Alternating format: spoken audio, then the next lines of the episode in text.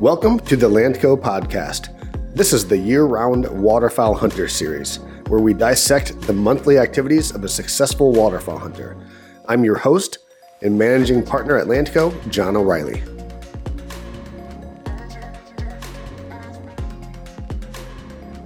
Hey guys, welcome back to the Landco podcast, the year round waterfowl hunter, here with Jody Graff.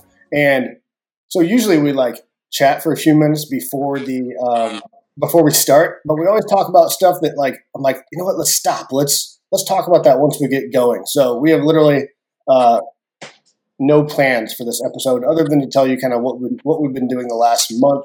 It is uh, we're into May now, um, which has happened the last few months, but we're talking about April. So um, I know on my end it was busy. I'm anticipating it was the same on Jody's end. So give me the like brief rundown, and then we'll we'll get into detail because I have some pictures from you, so we can talk about that stuff. But give me kind of a brief rundown of April.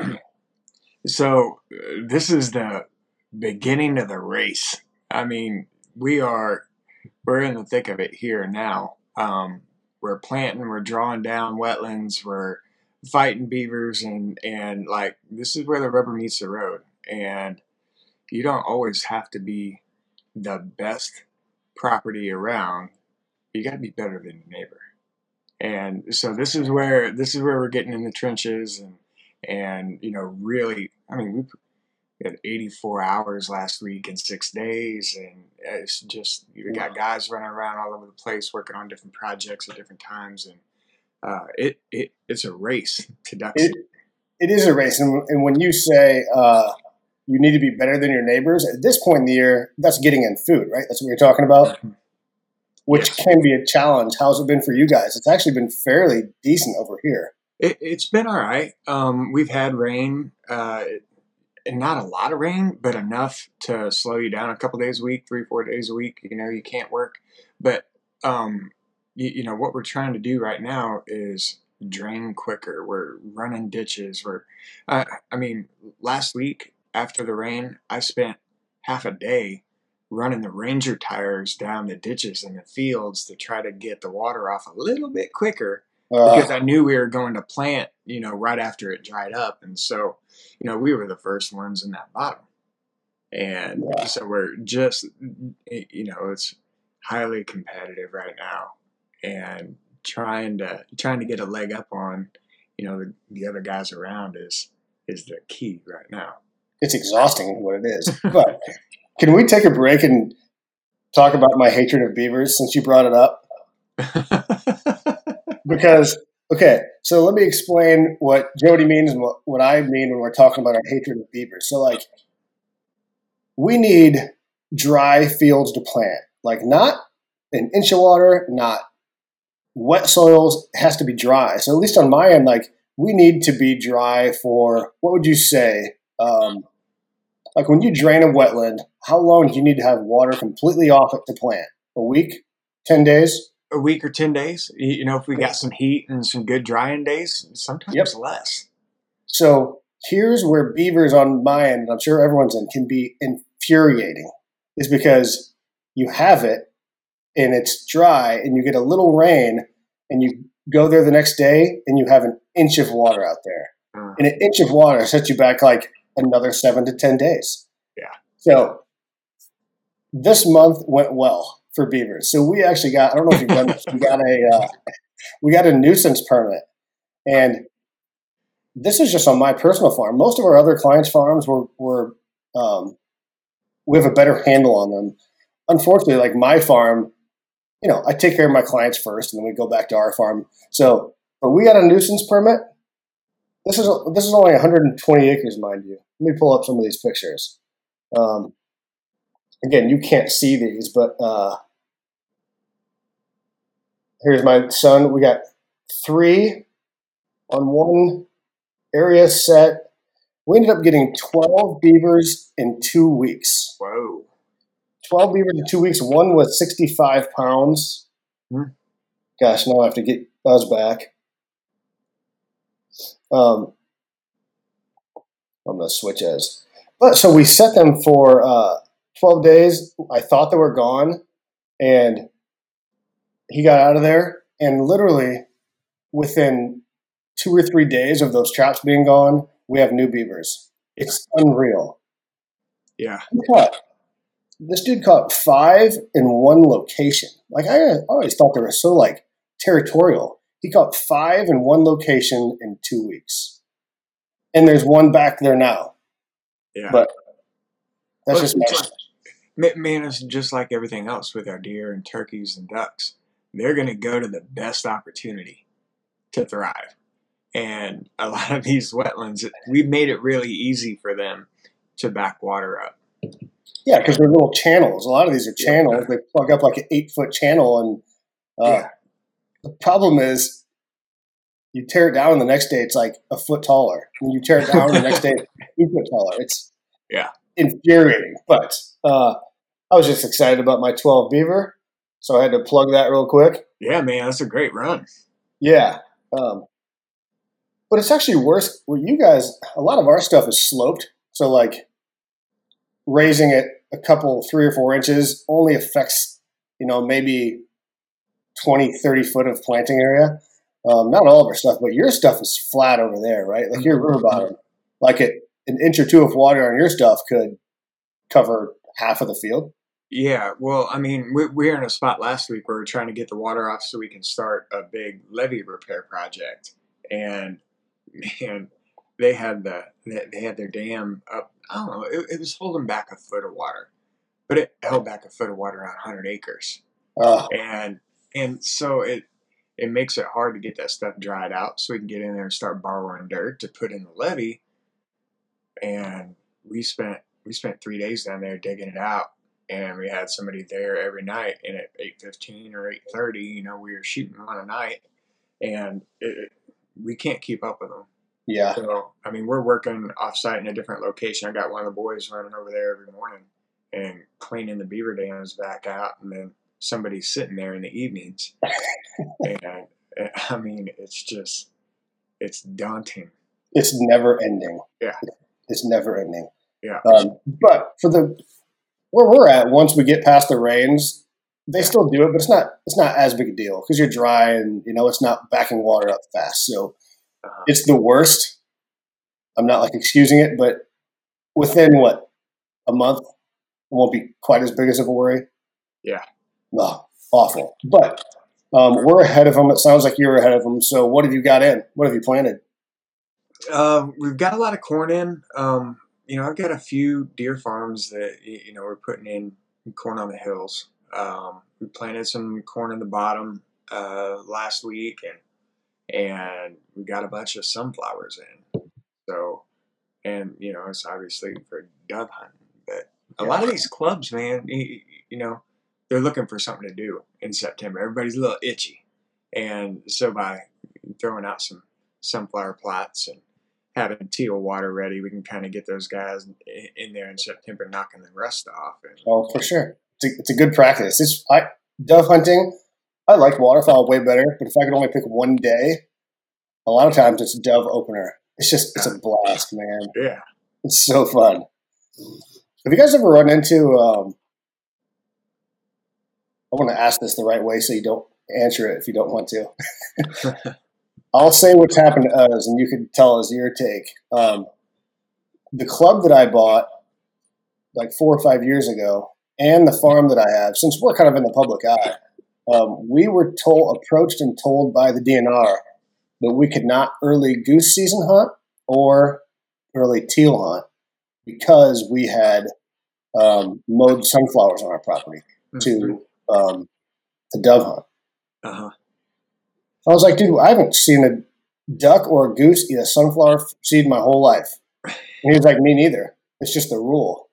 right. So Uh, it's it, it's manipulated, Yeah. and and I I get it, and and I've talked to.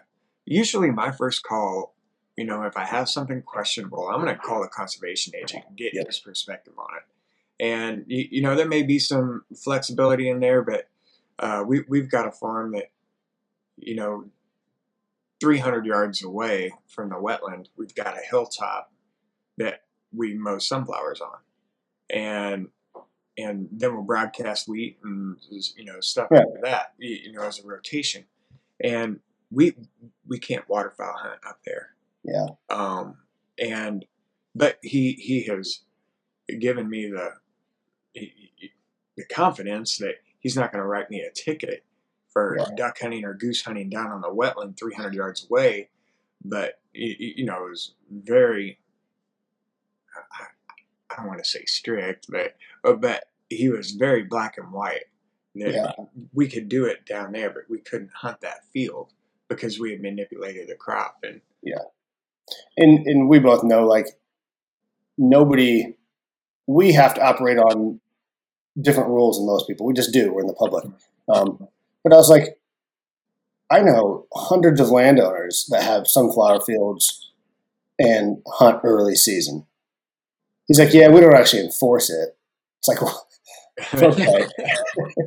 but he was even he would even went as far as to say even if your neighbor has a sunflower field that's cut, technically you can't um, early season on your property. It's like, man, that's nuts. Yeah, that'd be, it'd be kind of hard to uphold. It is, and he even said he's like, we don't write those tickets because they don't stick, but we Yeah. we abide by. So we what we do is uh, by the middle of September, even though it's still dove season, we'll go ahead and rip those Work fields. under. Yeah. So, um, but it's kind of a pain for our members at the hunt club because they would like to, whatever, teal hunt or dove hunt until the end of the, the month. But whatever. I was just kind of curious about that. Um, okay, well, you sent me some pictures. And some of this is going to be the, the farming. Gosh, these are always like astounding to me because they're so big. These fields. So the first one, it looks like you got a pit in. We haven't done anything with pits. I'll put it on here. You can't see it. It's the um, uh, looks like a huge field that was either worked or planted with a sunken pit. Yeah. Nice. Yeah, so this is a farm where we have a 60 acre wetland. We've got a 15 acre pool where we can uh, plant and flood corn. Um, that's pretty well flood protected. Um, but then we've also got, you know, 10 acres of big mature pin oak timber and some shrub scrub, you know, button bush and more emergent wetland marsh kind of habitat all on the same farm and so we're hitting several different habitat types on the same farm and and so this that field um, you know we've got a 25 foot concealed comfort in it. Um, it's a big roomy pit. Um, but I, I i backfilled it again. It seems like every year things settle just a little bit. Yeah. and it seems like if you can get dirt up over most of that pit, you can hide it better. You can conceal it better. Stuff grows on top of it, and it just looks way more natural if you're able to keep that pit under the ground or Yeah. you know, keep dirt on top of it. I actually didn't even see it the first time I pulled up that picture, so uh, that's a good sign. Yeah. How, so how far will the water come up on that pit, on that little knob? Will it come up to within a foot of the top of that or so? Uh, four inches from the top. Four inches. Yeah. And this has nothing to do with anything. I'm just curious. Um, what do you?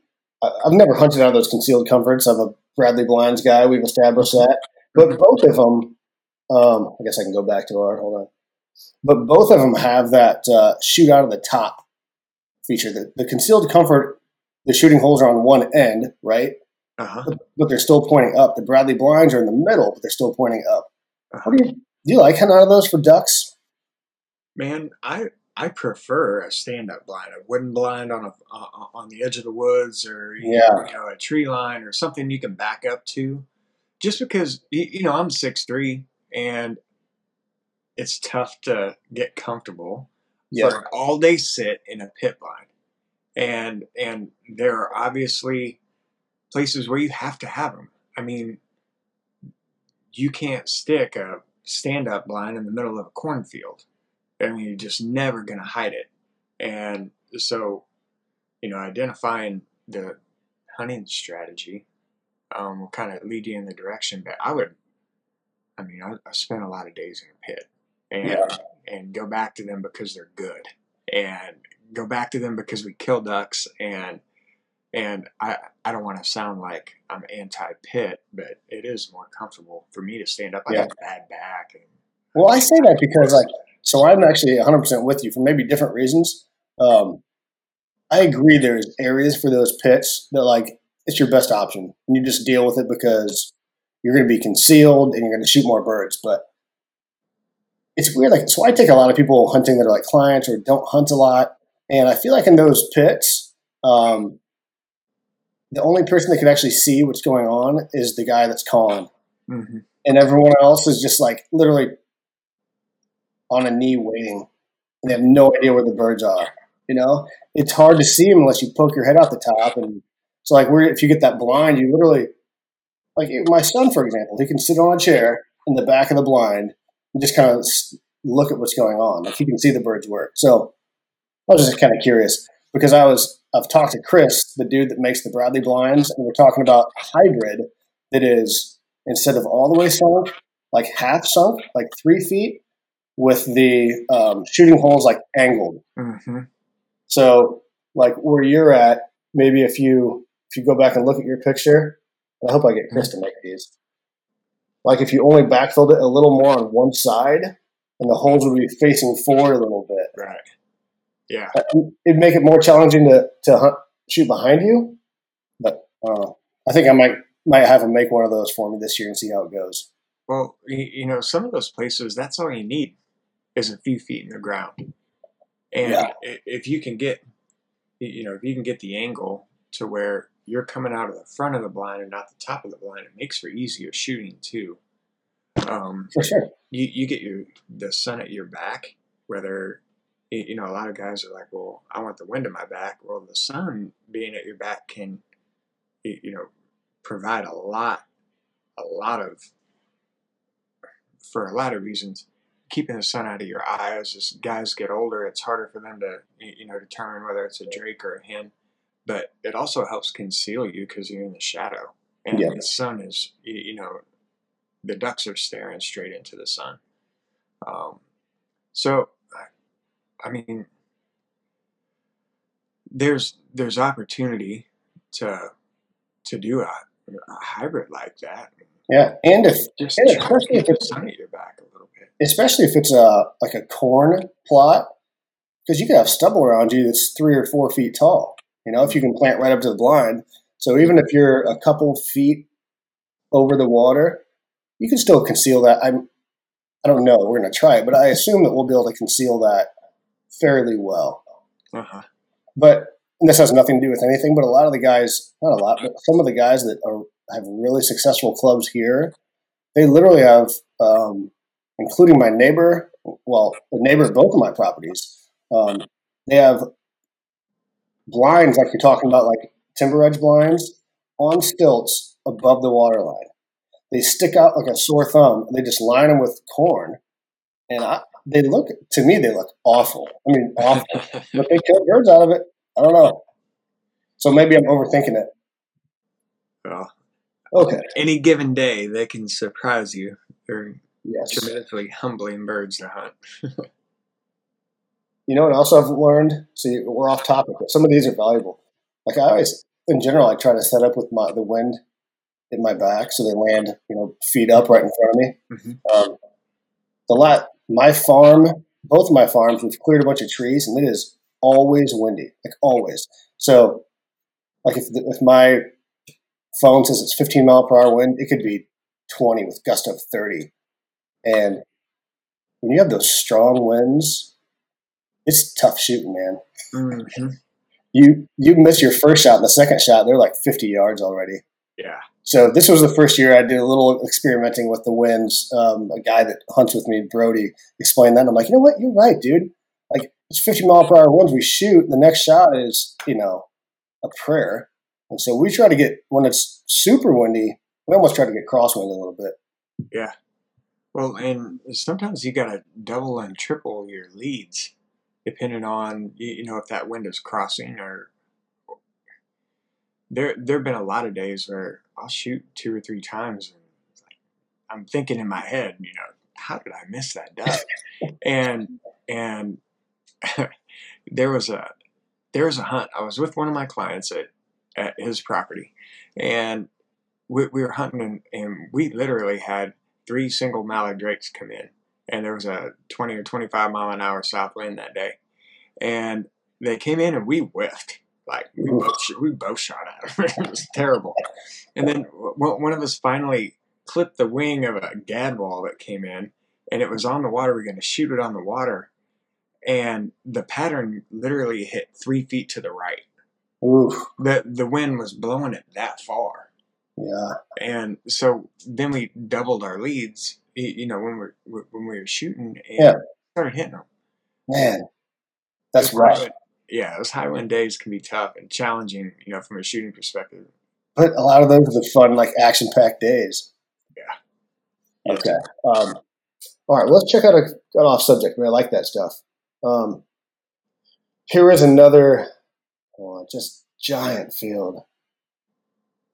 God, I want to plant some of these or flood some of these. This one is um, actually looks like it's kind of sloped uphill.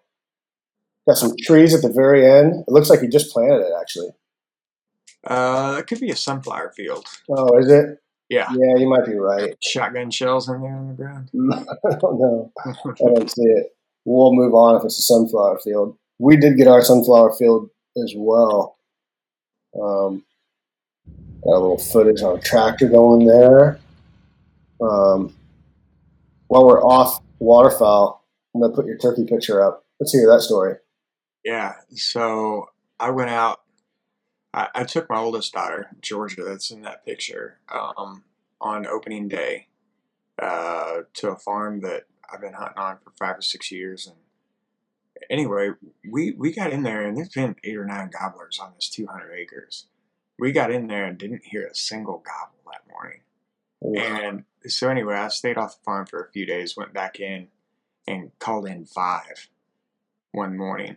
And of course, she wasn't with me. And you know, ran in there and shot one at 625 or something. And, you know, it was a perfect hunt. Uh, the, the, ones that you wanted to have a kid on. And, yes. But uh, anyway, the girls get pretty wound up whenever I come home with turkey, and all they all, all they want to talk about is eating turkey nuggets. After that, they, they, get pretty excited about it. Uh, that's the fun stuff, man. My son's just starting starting to get excited about. He likes upland and waterfowl at the moment, but yeah, how old is he? He's seven. Yeah. So he's been going for like, I think I took him when he was four, but I wouldn't let him like go with anyone. It was just me and him, and mm-hmm. didn't really shoot much. I just kind of took him out there. Five, he got a little more into it. Six, so last year, he like he was asking to go. You know, he was asking to invite people. It was it was cool. um. Okay, let's go through. What's this picture? It looks like you did some uh, modifications upon like, like a creek bank. Oh, I'm trying to think what all I sent you. Um, so this one, yeah, look, really looks like you like shaped a creek. Pull it up here. Shaped a cre- shaped a creek. Got some like dozer tracks and flat like a oh yeah a trail alongside of it. So that's one of the Green Tree Reservoir projects we're working on. And okay. So we're hipping up a levee. We're borrowing dirt and, and putting it up so that as it rains, we can still haul dirt in. That that's only going to give us about seventy percent of our levee. We're going to have to put we're going to have to haul in dirt with a tractor and scraper. Yeah. Um, but we're getting you know seventy percent of it from uh, from the trackhoe and getting dirt kind of hipped up so it'll help dry out. It's that that's a really wet spot back in the timber and it's not going to dry very good. But we're, we're killing two birds with one stone. We're getting a levee, the start of a levee, and we're also providing some drainage. And so getting water off that timber is going to help it. Um, but we've got three miles of levee to build in that timber. So yeah, uh, we got an early start on it, and we're we're rocking and rolling in there. So you're just going to flood that timber, or do you have any like food plot holes back in there? No, man, it's all pin oak and pecan timber. Um, that is just so remote to me. I can't wait. I, like, I don't care if I'm invited or not. I'm coming down to hunt. you guys are killing birds in that timber. Show up. Oh, it's gonna be pretty, man. well, so where do you even hunt? Like, do you hunt along those open banks, or do you have like holes in the timber? Well, we'll have holes cut out in the timber. Um, and in those holes, we'll, we'll we'll go in and, and borrow some dirt out of those areas and try to get ice heater depth water. Um, and there's also going to be some spots where we're not going to really put in a hole. We're just going to thin the timber Yeah. basically do TSI work and do some crop, uh, crop tree release and just leave the pin oaks and pecans and be able to, it'll be thin enough. The canopy will be thin enough that, you know, you have pretty good visibility with birds. We have we have um, one of my wetlands has like seven trees in it, and we call it the timber hole. All right, what else do we have here? Um, you did some burning. It looks like. yeah, yeah, just last week. Um, uh, part of that for we're, we're trying to increase the warm season grass stand and or improve it. Uh, some of that's for turkey hunting. Yeah. And deer hunting. I mean, that stuff is uh, rejuvenates quite a bit. Mm-hmm. Luckily, I try not to get involved into too much of the burning. I've got a bad history of burning. You either like it or you don't. Yeah, I don't. Um, here's a clip I just found that I had up- uploaded, um, and this is what you were saying on the. So we've had the same. We've had uh, like it's been mostly good weather through April, but we'll get like one rain, and it'll be enough to keep like big equipment off for a couple days. Hmm. Um, so we were like, like I say, you scramble. So we were fertilizing. See if I can even pull it up. Fertilizing literally with just like our gator and a little broadcaster right on front. Uh-huh. Um, oh well, can't pull up the video. But that was uh, literally I ran out of, of light that night trying to fertilize. That wasn't even a big field, twelve acres or something altogether. Um, then you have to buy a bunch of bag fertilizer because you can't get a buggy on there. And I, I think I had uh, I don't know what we went through twenty four bags or something on that one. Wow. But whatever, like you say, you got to get ahead of it because if you don't, somebody else will. Yeah. Well, the wind's been blowing quite a bit. It has. That really helped. helped things dry out. That has helped. We had a Oh. pretty good, pretty good wind today. We got a three quarters of an inch of rain or something yesterday, and I'd say by tomorrow afternoon we're going to be back in the field planting. Yeah. Are you done with all your corn? We still have some to go there. No, I've probably got 400 acres left. Okay. See, we don't. You have bigger fields, but we're probably somewhere in the eighty. I don't know, eighty to hundred. But we have it all planted. But we caught one big rain, and it probably. I don't know.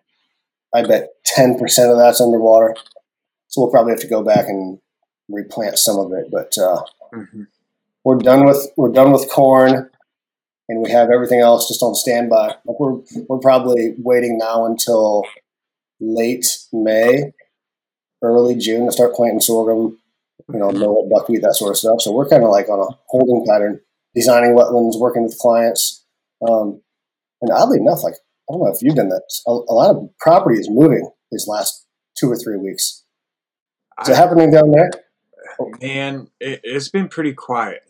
Has it? They pretty well had to shut down. I mean, they're, they've opened things back up in the state this week, but um, it, a lot of a lot of our buyers coming to Sheridan County are coming from out of state, Yeah. and so it's been tough for people to get here um, with some you know some of the restrictions on travel and stuff. But Yeah. I I've not seen an uptick yet. Really? No, All right. I shouldn't have brought it up. it's all right. I've been busy farming. No, we've uh and that's Pudic. I always talk to him. I'm like, let's do this. He's like, dude, I, and he plants thousands of acres, you know, production stuff. He's like, call me in like four weeks. I got it. right. no, we've. I mean, in the last, we closed on a 120. We got a 196 under contract. We're about to. I think we're gonna sell it maybe a 200. I mean, this is all in like the last 10 days, and we're still under lockdown. I mean, technically. Yeah. I'm not sure if I'm essential or not, but I'm still showing properties. Yeah, boy. um, so, what else are you? Once you get the corn in, what else do you have on hand to plant? Man, so we'll go back and we'll plant Milo after the corn. Um, I'm gonna plant a bunch of millet this year. When do you Um, get in your Milo? you talking like late May? Yeah. Yeah. You know, try to get through. And there's going to be some corn. We're, we're going to be staggered a little bit because some of the properties we we haven't even started taking water off of yet that we're going to plant some corn. Um, so it's kind of that June 1st target planting date. Oof, And going pushing, you're to, pushing it pretty close. well, go, going to a 95 day corn. Yeah. Um, and, you know, these are properties like that, that's that's where the water level management plan comes in. Like farms that you can get water on quick, your flexibility and your planting dates are a lot more, you, know, a lot broader. Yeah. Um, you, you get some properties that are hard to pump or hard to get water to, and you know your window is really small. Um, but thankfully, we've got pretty good water source on a lot of these farms, and so it you know allows us to kind of get out of the flood season. Um, you know, a lot of times. Yeah, you're, so you're saying, May. hold on, let me clarify that because you're saying getting water to it fast, but that's later in the year. Does, does that also mean you can get water off of it fast? Like if they're underwater now, I mean, you, that means you're pretty confident that you can get the water off and dry up in a month. yeah, yeah. Okay. Um, and and you know that's where we get to that ten day window. You know, Yeah. we start getting heat at the at the end of May and early June, and we miss a couple of rains, and you know it starts slowing down the rain a little bit, and man, things can dry out in a hurry. And usually in June, that's whenever I'm no tilling. Like we'll we'll go in, we'll no till and Yeah. spray it and kill everything that was there. And Mhm. so you know you take let's see, let's say a 10 acre pool and you've got three acres of some nasty you know aquatic vegetation that you want to get rid of or spikegrass or bulrush or reed's canary grass or something like that. I'll literally drive around that wetland and plant corn every every place i see something i don't like. Yeah. and go back in and and you know burn it down. And you know corn will shoot up through it. And and you, you can get away with a lot you, you know with these no-till planters. Um, For sure. We take advantage of them a lot. yeah. But but that time of the year you, you know you're a little more likely to to dry out and so no tilling into stuff that has some weed cover you know is going to help retain that moisture and, and Mhm. going into june a, a lot of the times we'll no till um, Yes.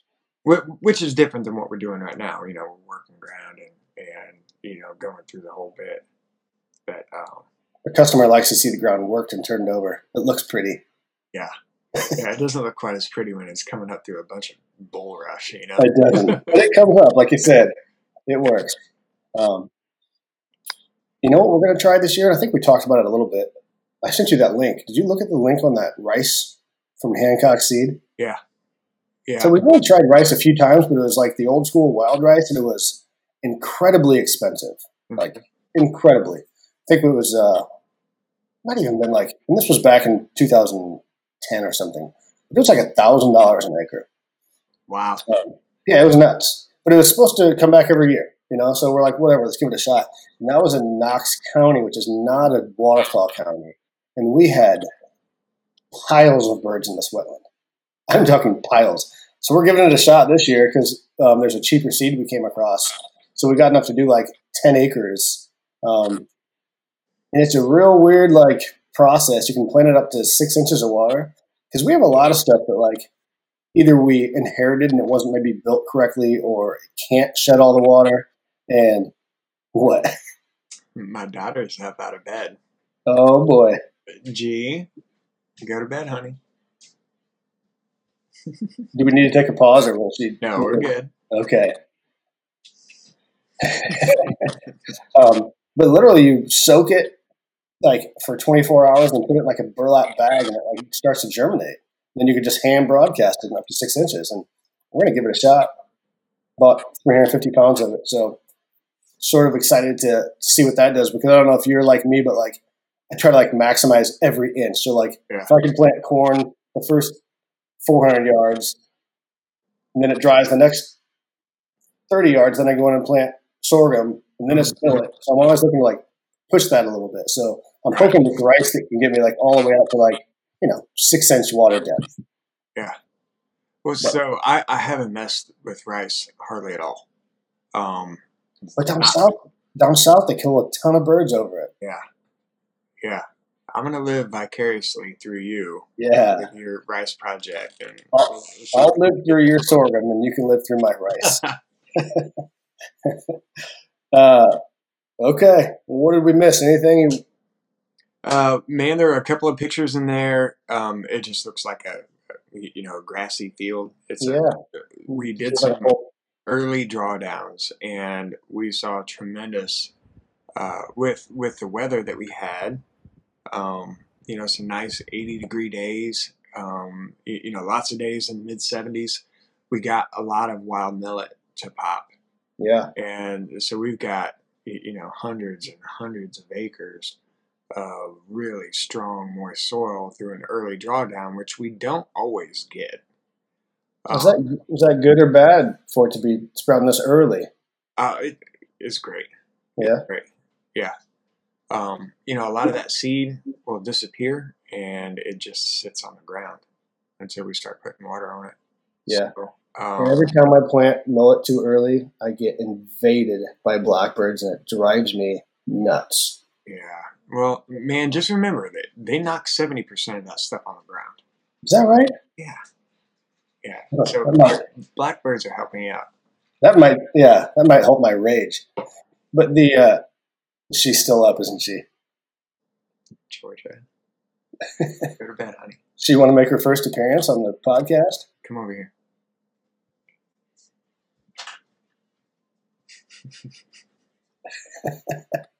Here.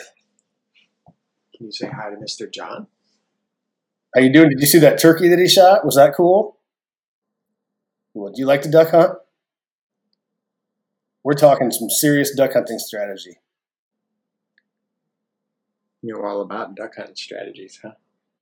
What's your favorite kind of duck? Mallard. Mallard. Pintail too. You like pintails too? Oh, I love pintails. So does Daddy. Go to bed, honey. Say bye to John. We don't actually get to shoot a bunch of pintails here. Dada. They're- Go talk to mommy.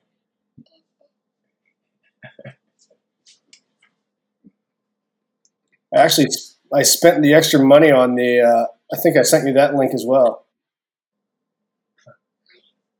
Go talk to mom. We'll see how she obeys. Oh, is not very good right now. Get out the shot collar. Well, actually, so I actually spent the extra money on that. Did you see the link I sent you about the uh, blackbird-proof sorghum? Yes. Yeah. But now I'm like, wow, seventy percent of it's going to be on the ground. Yeah. So, my so blackbirds, they, they won't start hitting the, the millet until it's literally will shatter when they land on it. And so you'll see them, you know, they'll flog in there, and especially Jap millet will go from blackheads to white, Yeah, you know, in the matter of a few days. Well, that's because blackbirds come in there. They didn't eat all that stuff. They're knocking most of it on the ground. but they eat a lot of it because they come in like packs of millions. It seems like. uh, okay, what else? Um, making sure I got through all your pictures here. I did get my uh, canvas back mount back. You can't see it, but I'll put a picture up of it.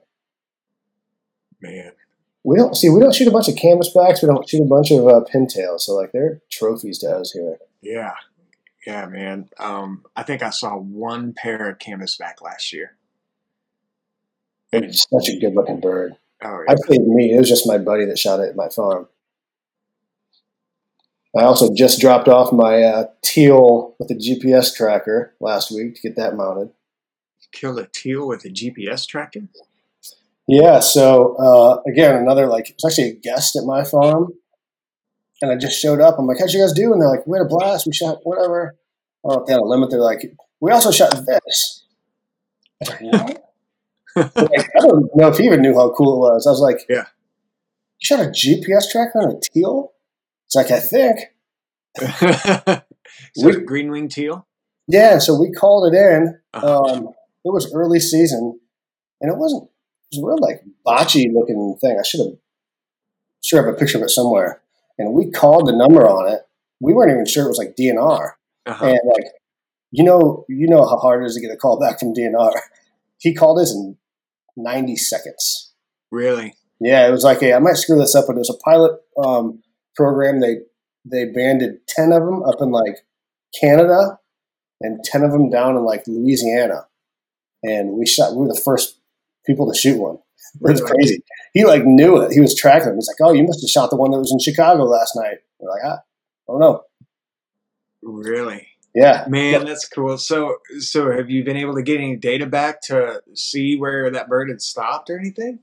So he said he wouldn't give us the data.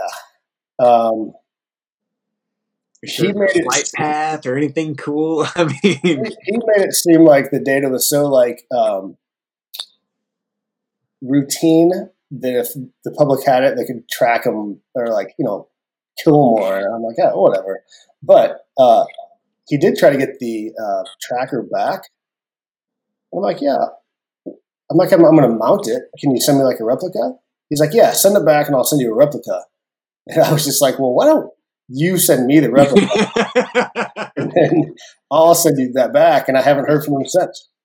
oh He man, said they were twelve hundred bucks each, plus like a twenty dollar a month Verizon account because they tracked him along the way with like the weather and everything. And I haven't heard from him since. you know, it's because the duck hasn't gone anywhere. Right, right. but I'll show you that when it's done. 'cause that'll be a cool mount. Um, we're missing everything. We're about forty minutes long. Try not to go too long on these things. Yeah. Um, the only thing I was going to add was with those moist soil drawdowns, you, you know, we're getting some pretty good, uh, you know, millet response, and and right now I'm looking for problem areas. Like when we go out, when, when we go out and scout some of these wetlands that we've already drawn down, and we're starting to see the first little plants come up. Early identification of of unde- undesirable species is Yeah. the key. And so, you know, if we you know, we start seeing a lot of spike rush or Reed's canary grass or, or river bulrush or something coming up. It's going to be, you know, level three on the radar, trying to trying to make sure that we get something done with that before it has a chance to really get a foothold. Whether that's, you know, a chemical application for something that's really wet or or getting a disc on it. Um, and rotational disking and you know for moist soil management is very very helpful. Um, probably the single most important tool a wetland manager can have when you manage for, for moist soil is a disc. Um, you know, that occasional or, you know, say, you know, three year rotation in soil disturbance can keep you in a pretty good rhythm. Yeah. Of maintaining the, you know, the more desirable plants that, you know, we get annually, both Pennsylvania smartweed and wild millet. But Man, we just there's some clubs on like the Illinois River that do that stuff, but um, I'd like to like after listening to you, I'd like to try that stuff somewhere that is not super common because here it's just it's corn. It's corn, and if you can't get it in corn, it's mill and buckwheat, and that is like ninety nine percent of it. There's one club that does really well that's all natural, mhm, um, rice ponds here in Peoria. Everyone knows about them, but it's a thousand acres and it's a well managed club. Everyone, I say everyone else, it's maybe not that, but the other clubs that you hear of that do good, they're disking it under, planting corn, keeping water out. mhm. That is it. Yeah. But I'd be curious to see if some of that stuff would work in areas that are off, you know, the river five miles or whatever it is, where we do still kill a bunch of ducks. Um, I don't know. I don't know how much that would work here or not. It'd be cool to try it. Well, you, you think about it, and diversity is king. And so a duck doesn't want a high carbohydrate, you know, hot food, Yeah, for sure. and on, on a sixty degree sixty degree day in you know the end of October, you know, beginning of November. Um, you, know, even the forty degree sunshiny days, they don't need that high carb, high, uh, you know, hot food. Yeah.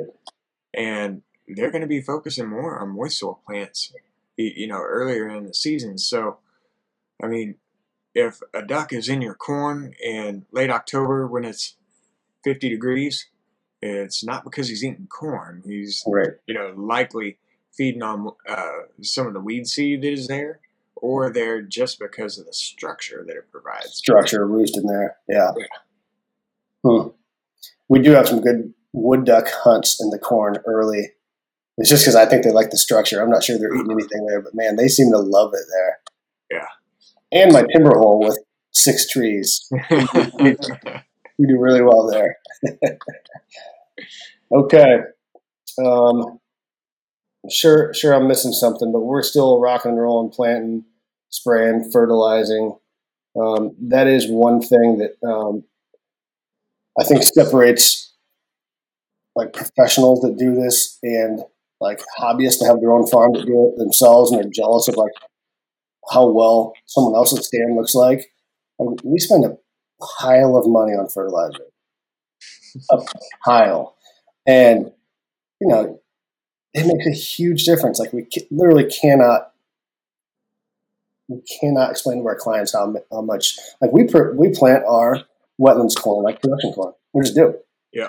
Um, that's what our clients want to see, and when we go to other areas that they, you know, a client did it himself and it looks like garbage, and they want us to do it, and typically. One of the only reasons is like, well, how much fertilizer to put on? Usually the answer is none Mhm. like usually zero. But so we are uh, right in the middle of fertilizer and working that under right now. But just wanted to say that because for the clients that try to manage their own farm, like you can get away with no fertilizer on some stuff. What like millet, you can get okay. Some buckwheat, yeah, corn, yeah. Well, corn, uh, not all right, one. so are you running anhydrous or are you doing all dry? Um, if, if we can get it in, um, we'll do both. We you like to do two applications. We'll like put on a, a liquid later when we spray it. Um, but like now, if we can work it under, we'll hit it with a granular and work that in. So what are you doing on you know your wetland corn?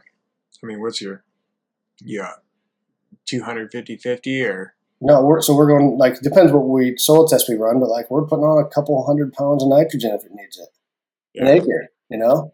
Yeah.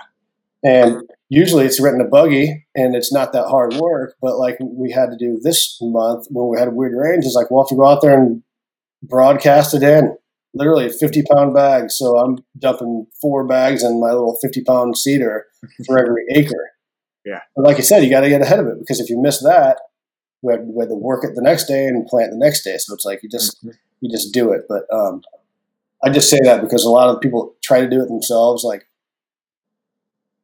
if it's corn, just spend a little bit of money and put it on um, because you can get ears, especially a lot of stuff that we do that's strip mine soil. It's not that like most of the wetlands you'll find are wetlands because they were like you know poorly drained areas or poor soils to begin with. So that just kind of like complicates the the problem. Like not putting a bunch of fertilizer on strip mine soil. Like we've done it when we run out of time or we, we don't have any options. It's like your ears are literally like a foot off the ground and they're like eight inches, and it just doesn't work. So, anyways, that's my ten cents for people who are trying to do it themselves. which is totally cool. Um, did I get to all your pictures? I think I did.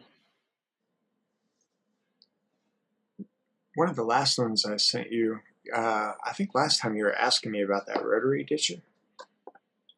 Oh yeah, maybe I that.